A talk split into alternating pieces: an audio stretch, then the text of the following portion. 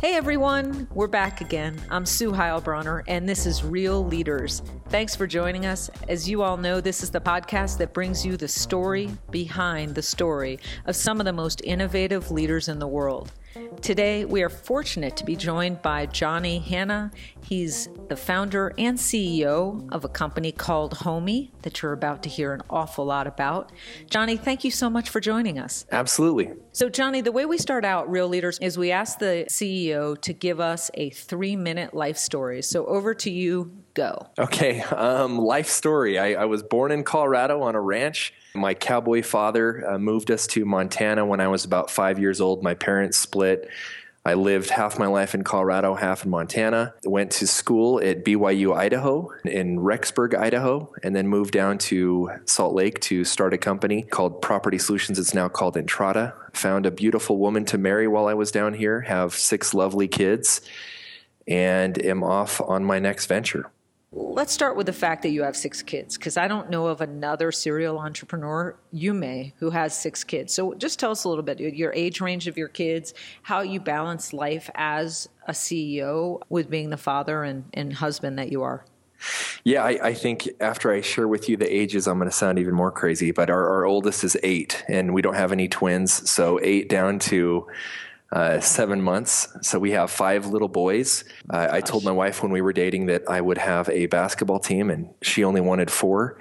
Um, she she was open to having another. We had our fifth, and then she got her little girl here as our sixth just uh, last October. Oh, that's fantastic. So now you have a basketball team with a sub in case somebody gets winded. You know, she might be the best. Yeah, the, one of the other guys might be a sub. She seems pretty coordinated already. Totally psyched. I mean, at seven months, you already know how a jump shot's going to go. I, I, I, know what you're saying. Yep. So, walk us through the uh, entrepreneurial history. How did you start Property Solutions? What was the origin there? And then what was the outcome of that company? How long were you there? Just give us the background.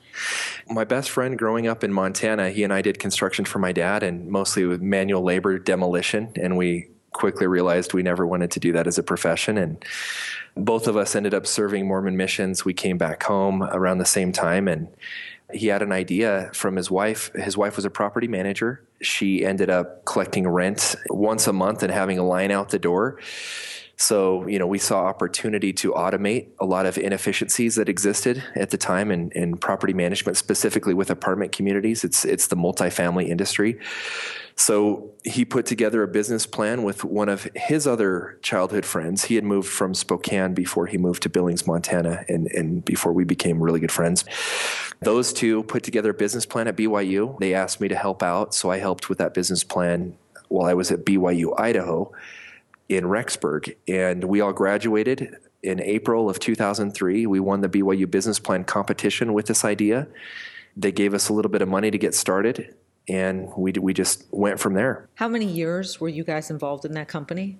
My other two partners are still there today. January of 2015, I decided uh, that it was just time for me to do something new. And it had been 12 years, so we started that company in 2003. Did you raise money for the company? We did not. We did have a few professors that put in a little money. We had professors that helped with the business plan. We also had a local property management company. The owner of that company put in a little bit of money. We, we just bootstrapped it from there. So to this day, the three of you or other employees are the only owners of the company?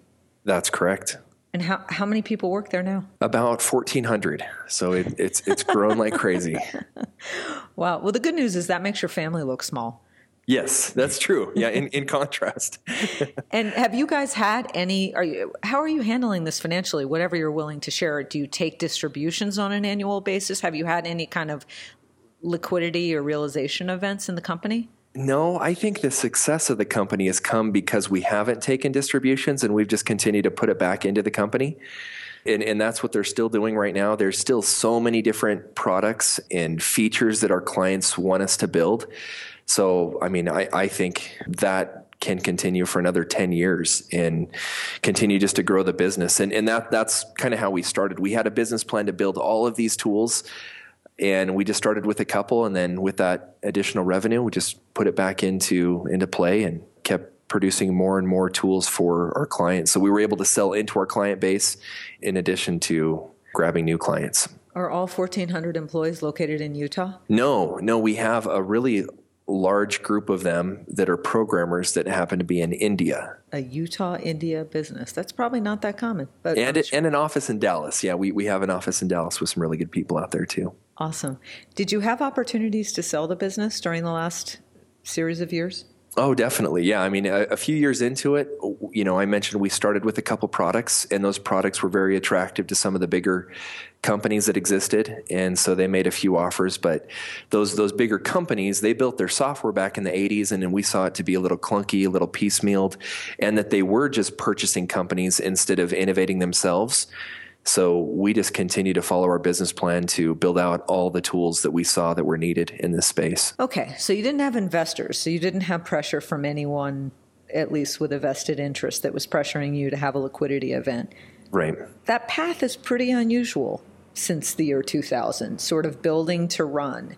What about you and your partners made it so that that was kind of the ultimate goal instead of some kind of either quick or longer term hit that people really now associate with quote unquote success?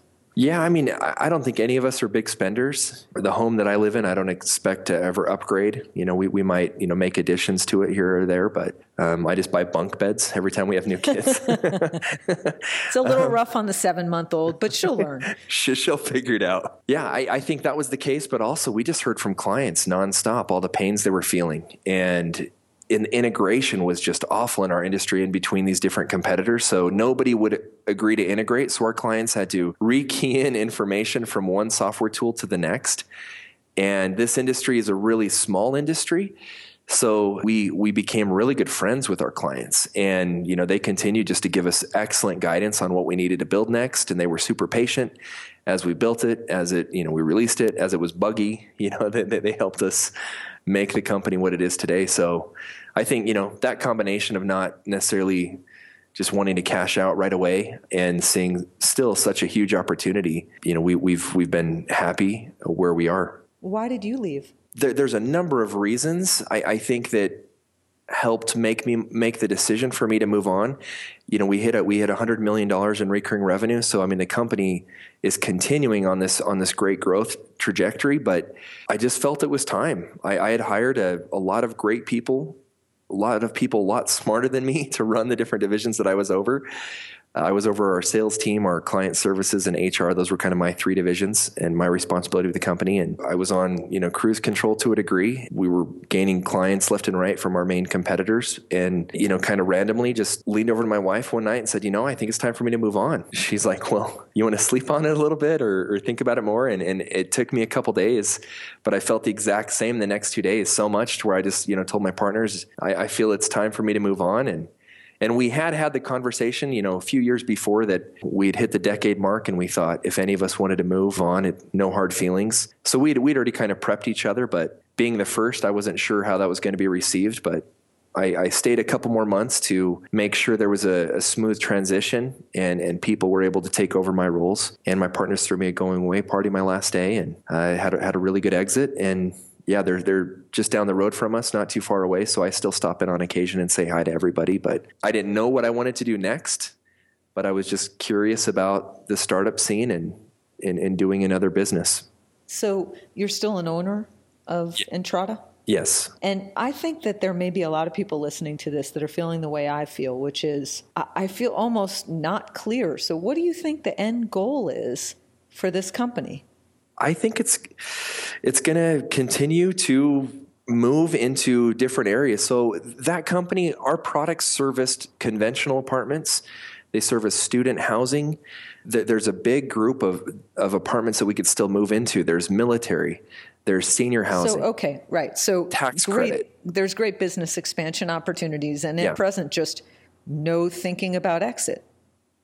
No, and, and there are plenty of companies that, that, that would buy secondary shares from any of us if we wanted to sell our, our you know any ownership. So that that that's an opportunity any of us have and have had for a number of years. But just with the growth and seeing the landscape of the the competition that exists, we're we're still very bullish on keeping it private and just growing it. Okay. Well, I, I'm sure you know this, but I know the people who listen to this podcast will find all of that really interesting and really, really different. I'm wondering if you think it's unique. yeah, I, that's all, that's all I know. I, I don't have that much experience outside of the company other than this new venture that I that I started here a year ago. Okay, so let's talk about that. So, you just told me that it's unlikely that you're going to upgrade your house, making you a terrible customer for this new business that you founded. So, tell us a little bit about Homie. Yeah, well, what we set out to do with Homie was really just simplify the entire home buying and selling process. And now that we're in it, we're realizing there's so much more work than we ever had imagined. The way that it began, we started out helping for sale by owners with any legal assistance that they needed. You know, we, we start out advertising their home on our website along with all the other for sale by owner websites out there. We help them with photography, we help them with an appraisal. We give them really all the education and, and tools that they need to succeed as a for sale by owner. So it's it's a software platform that assists for sale by owners to make their process simpler and help them sell their home faster. And then on the buy side, we, we have a buy package that allows them to come in and get educated and get connected to all of the different resources they need. They'll need appraisers, they'll need inspectors, they'll need title escrow, they'll need a loan, they'll, so they'll need lenders. So we've partnered with all these different companies to help them in that process, and then we also have a you know a team of attorneys here, as we do on the sales side, to help them through any paperwork if they want to make an offer uh, you know, once they find a home that that they're interested in. So my understanding is that basically for the last 15 years, there have been hundreds of efforts at disintermediating the real estate industry. Is that fair? Yes. So we know Zillow's out there. Zillow, from what I understand, is just an extraordinarily lucrative lead generation service for realtors. I think that's the biggest thing they do now. I don't know if that's what they set out to do, but do I have that right? Yeah, I think that's their primary business, and, and they're doing a great job at it. Then we've got Redfin out to reinvent home buying and selling and basically to me is just a dead letter. It's like they're not really reinventing the industry. They're just giving you a different set of agents. Do I have that right? Yeah, what I think they've done well is that their agents aren't commissioned. They're paid based on NPS and, customer feedback. So this industry, because of commissions, people have misaligned incentives with their own clients. So I, I like what Redfin has done there. But other than that, I, I do feel it's a little bit more of the same. And I personally have heard of tens of companies who are trying to use software as a disintermediation vehicle. Some of them seem to have connected with one agency. That may be for regulatory reasons, I don't know. Why, why is your approach going to win in a sector that candidly seems just immovable? this commission structure. There's stuff that changes on the edges, like you just described. Now we've got Zillow, so we actually are frequently feeding our agents information that we're getting off a really, really transparent network of data. What are you going to do that is going to be different? Yeah, I, I think most companies that are trying to solve this problem are offering tools for agents to make their lives easier. Right, sure. And and, and help them to you know manage the 30 to 40 clients they have and, and maybe double that you know there's other companies like redfin that, that did lower their price from 6% to, to 4.5% but we're we're setting out to just truly automate the entire process and and empower the homeowner to sell it on their own without all of the work or if you're buying a home today most people find their home on their own because of Zillow, because of right. Trulia, because of Redfin, you know, the MLS actually is now disseminated. You have that information in your pocket on your phone. That that's where we feel timing is different. So anybody who's tried it before without the MLS being on these websites that are so user friendly, I, I think it was impossible to do what we're doing. You use the phrase solve the problem. Uh-huh. What's the problem? Solve a problem, I guess. there are so many out there, so everybody's attacking different problems. But we feel that consumers just need a little bit of extra assistance with technology, and they can finalize at least the the real estate purchase contract. We can automate that through kind of a, a TurboTax DocuSign process. Right, sure. We're not automating the appraisal industry or the inspection industry or title escrow. We've lined up with those partners along with the lenders to make this happen. But I guess when I was saying solving the problem, I think the other companies that exist that are similar to us are, are trying to lower the fees that people pay. They they realize that people are frustrated with the current process of using a realtor, whether that's misaligned incentives, as Redfin wanted to take on that part of the problem yeah. and, and just pay their agents based on customer feedback versus a commission. So, you know, there there are many companies looking at different problems trying to solve it. And, and our approach is actually pure automation. So we're not looking to assist the realtor. We feel that we could, for people that are already wanting to just do it on their own and save that three to six percent, we're helping to automate so that you don't even need to use an agent. Got it. One of the things that I think agents do incredibly well, but maybe this is just a complete myth that I hold in my head, is in markets that are reasonably strong not in weak, terrible markets where, you know, whatever, it's a chance as to whether anyone will ever come look or care about your home being for sale. But that agents are able to, sort of like investment bankers, they're able to generate interest in a format that's good for the seller. Interest from multiple parties that could create a little excitement around a property where you can generate an above ask price or even an above value price based on sort of an auction mentality. Do you agree or no? Yeah, I do agree. I agree that there are great agents out there that can do that, but from the National Association of Realtors, they published a, what's called their danger report. I don't know if they do this annually, but last year they published it and said that their own industry is plagued by unethical, untrained, and incompetent agents. So great agents can do, I think, what you just explained. But here in Utah, and I know in many other states, it costs about 150 bucks to become an agent and about 70 hours of schooling. Right. Good luck finding who that is. And there are companies that are helping you to find those best agents, those yeah, top yeah, agents. Maybe. They may just be helping you find the people who are willing to pay the most for advertising, but let's let us leave that on the side for a second. Yeah. Why do you think this industry, like you talked about TurboTax, and you know you'd think that the tax preparer industry would really, really be slow to change. But really, it, to my mind, feels like TurboTax reinvented tax preparation in under 10 years, like radically changed it. Yeah. And TaxCut helped. But why do you think this real estate industry has been so slow? I, I really do think it's because the the industry had a, a stronghold on the MLS. Yeah. But I believe that Zillow and Trulia, now that they're so well known, so many people now find their home on their own. I, I, think it's like 70 to 80% of people find their home without the assistance of a realtor. Right, for sure.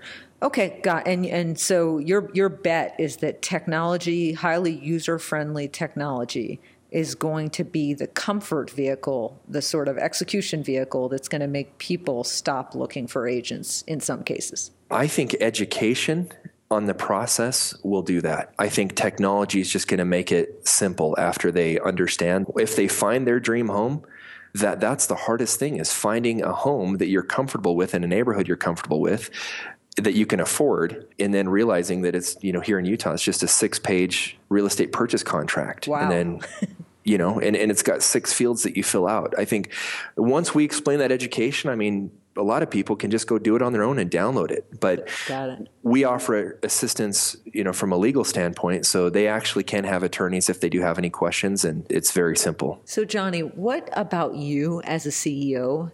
Do you think will contribute to your company standing out? Presumably, you have plans to eventually be broader than your state, national. You may already be, but what is it that you bring to leadership that will empower your company to overcome the raft of competitors that are out there in different states? I don't know. I, I, I think there's a, you know, I, I, definitely know that I can find people a lot smarter than me and I'm not afraid to hire those people. I, I think that's been one of my strengths at my last company as well. Like I'm confident in what I don't know. And, and I do feel like we've built an, a, an amazing team. Our head of marketing founded SEO.com. I didn't just go hire a recent grad in marketing uh, he was CEO and, and led that company to several million dollars in revenue. And so I, I feel like he knows what he's doing. We need senior leaders like this to take on such a massive industry. Our, our head of operations, he opened up Baltimore and DC for Uber. He took them from zero dollars to over $2 million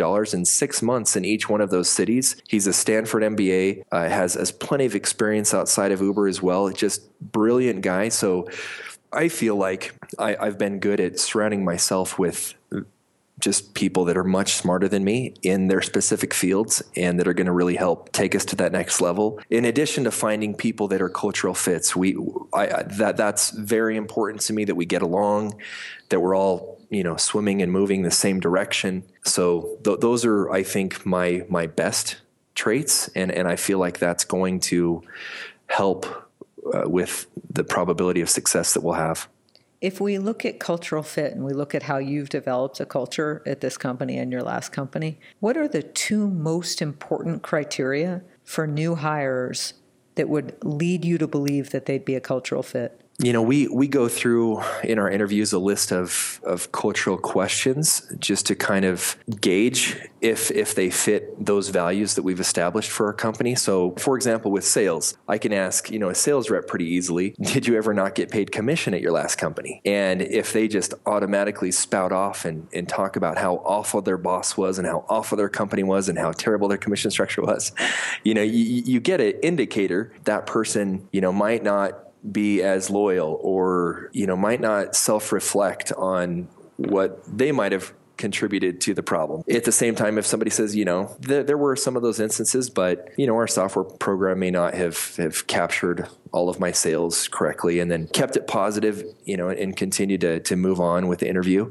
You know, those are things that we look for depending on, on how we phrase the questions and how they answer. I think that to me really helps us gauge who we feel is going to be just a great fit and somebody that you're really going to enjoy working with. Are you planning to raise money for this company? We already have. Tell me about I, that. How much have you raised? Uh, we've raised about four and a half million so far. So we just closed that seed round here about uh, about two months ago. What percentage of your investors are from Utah? We have one angel, two institutions, and then we have two outside institutions. Congratulations.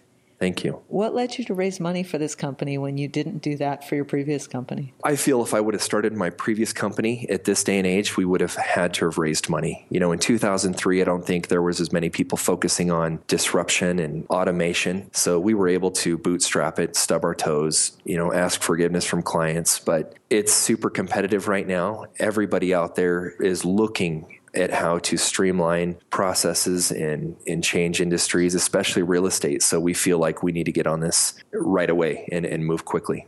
How many people are on your team now? Uh, we have about 23. Okay, so just a couple questions that are off the business but under the business. What do you think? And you described growing up, and you obviously you grew up in a place that was almost inherently entrepreneurial, just in order to live.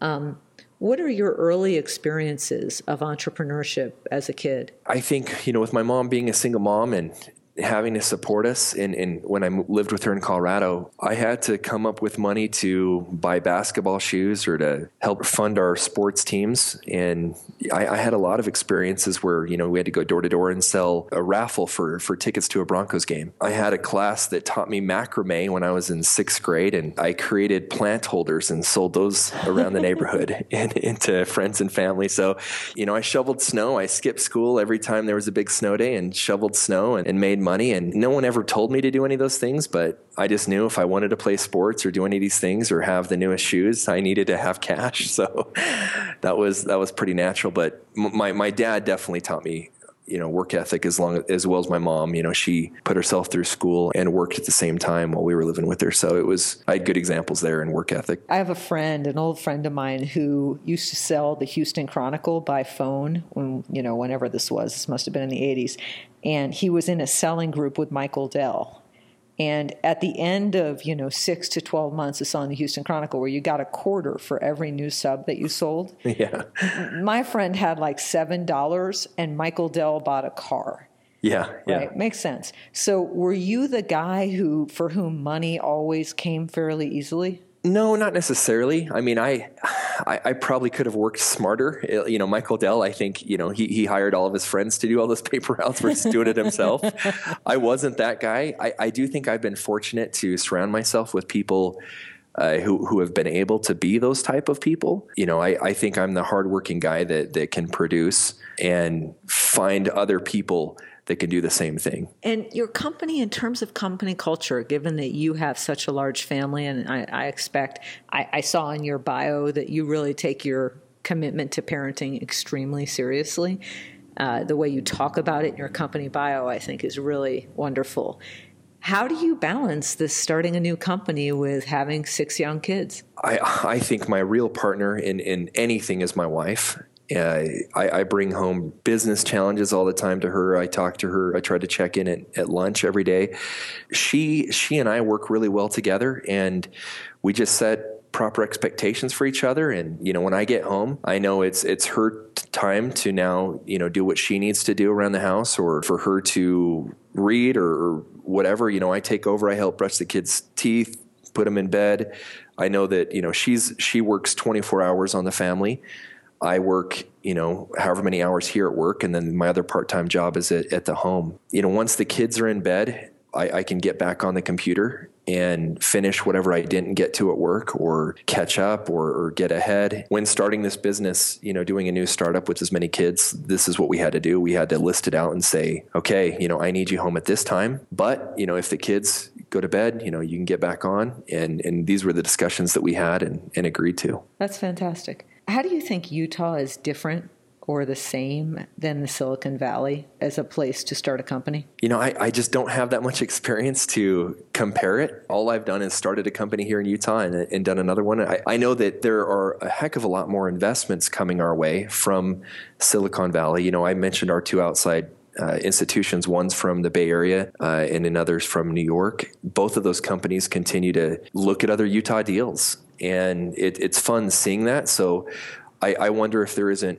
you know more of a similarity that's occurring knowing that those dollars are coming here more frequently. Yeah, I think there may be even more to that. That, you know, I, I, work with one company that has a Salt Lake development team. And I actually think that investors that are feeling down on investing in the valley because of sort of inflated valuations or sense of entitlement, whatever that is, I think feel like Salt Lake City and the areas around it are sort of the holy grail in terms of commitment, very strong talent pool, and just great culture and great values. Yeah, I would agree with everything. Yeah, I imagine you would. So I have this theory. This is my favorite interview question. I have this theory that we have all received one piece of feedback, and I'm going to call it negative feedback, but really just, you know, constructive corrective feedback. That there's one piece of feedback we've received almost our entire life. It generally started when we were toddlers. And we work and work and work on that piece of feedback and we try to do better at that one thing. And yes, we do do better, but when we're not at our best, we still get some version of that piece of feedback. If I'm right, what's yours?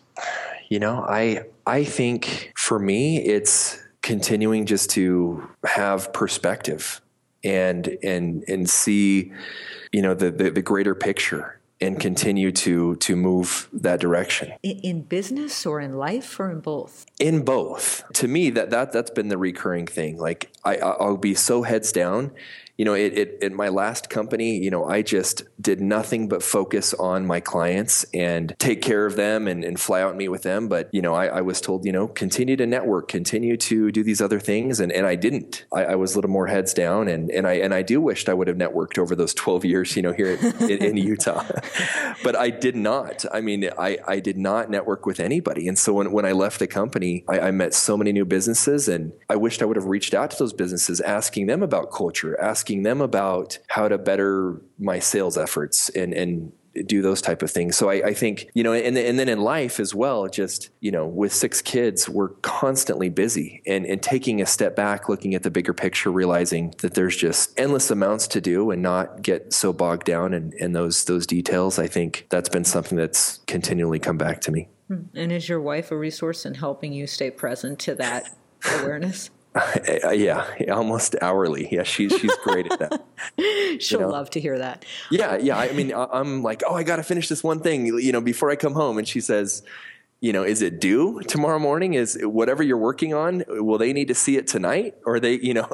so she'll help me kind of snap out of it, and and you know, I can say, yeah, that is something I can put on hold. I'll, I'll be home soon. You know, so she's great. Just one more question on that, though obviously this heads down thing that you were doing and the thing you've gotten feedback on for most of your life has served you incredibly well in some ways.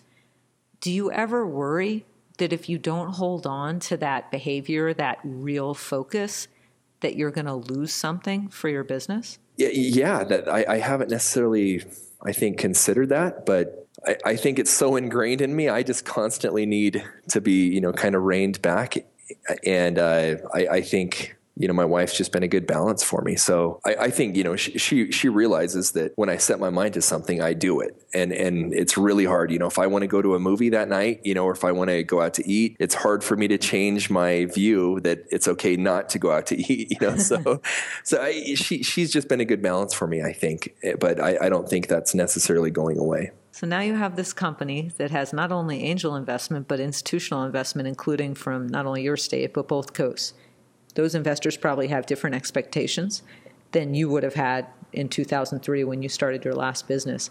Given that you're now in partnership with those folks, what's your definition of success for Homie? You know, I, I, I thought you were going to ask a different question. And, was it a uh, better one that you thought I was going to ask?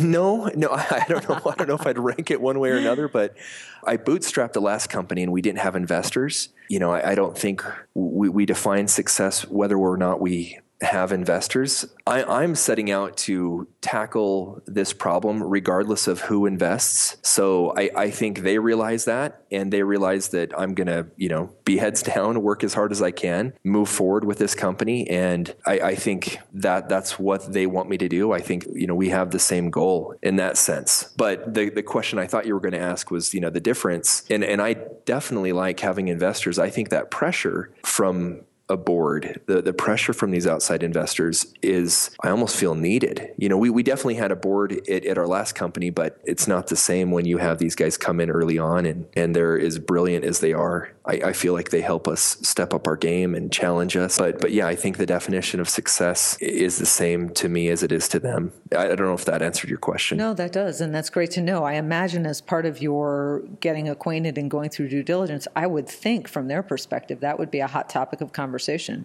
with you. Yeah, and I, I, I don't recall, you know, necessarily defining like this is what you know we want. I mean, definitely we we, we presented what what our business plan was, what our numbers we think they can be in a number of years. We shared how huge this opportunity is, regardless if others try to come in and compete and do the same thing that we're doing. So I, I think they just they saw this as a, a, great company to take a chance on, especially with with the team that we have. Um, I, I, didn't mention my other partners, but Matt Thorne, Mike Triunfo, Mike Perry Pellegrino, these guys are they're they're brilliant and in their own areas. You know, I mentioned our, our marketing and right. in operations, but we really have a very very solid team that I'm excited about. If there's one thing that you have to learn beyond what you've already talked about about perspective, but the thing that right now is super hot for you in terms of your next learning edge as a CEO, what is it? I think politics. I, it's it's you know this this industry it has the second most powerful lobby group I think in the nation. Somebody said behind pharmaceuticals, somebody else said behind the NRA. Here in Utah, I think it's the most powerful. Wow it's it's a balancing act. You know, we're not we're not out to end anybody's employment. You know, we want to be an alternative for people that are looking to go the for sale by owner route, or if somebody wants to buy a home on their own. You know, we do believe they can save thousands going that route. But as you mentioned earlier, you know, could good agents give you good advice? And and I think the answer is absolutely. You know, I think there are great agents out there. So we, we feel that there's definitely a, a, coexistence that that exists, and it's just such a massive industry. So yeah, politics is, is definitely tough. I think a lot of people view us as Satan here in Utah. you know, so um, I, I, try to be a likable guy, and and I you know typically care about what people say about me. But this business is new in in that regard, to where I'm shocked about some of the things that I hear. You know, we're accused of, or, or who we are, and yeah, I, I need to I need to grow and learn in that area. Great, that's really helpful. Thank you so much for joining us today. This is it was just great to hear the backstory of you and these two companies. Well, thank you for having me. That was Johnny Hanna, and he is the founder and CEO of Homie. And in case you're wondering, Homie is spelled H O M I E dot com. If you're looking to buy a house or sell a house without the involvement of agents and doing that directly and super scalably, check out homie.com. As always, Real Leaders Podcast is brought to you by Merge Lane, the accelerator and investment fund for startups with at least one female in leadership. This November, Merge Lane is running a new program. It's a one week intensive program called Innovation Camp for startup founders or people in any kind of company or organization who want to up their game in the category of innovation. You can learn more at mergelane.com. Thanks for joining us. We'll see you next time.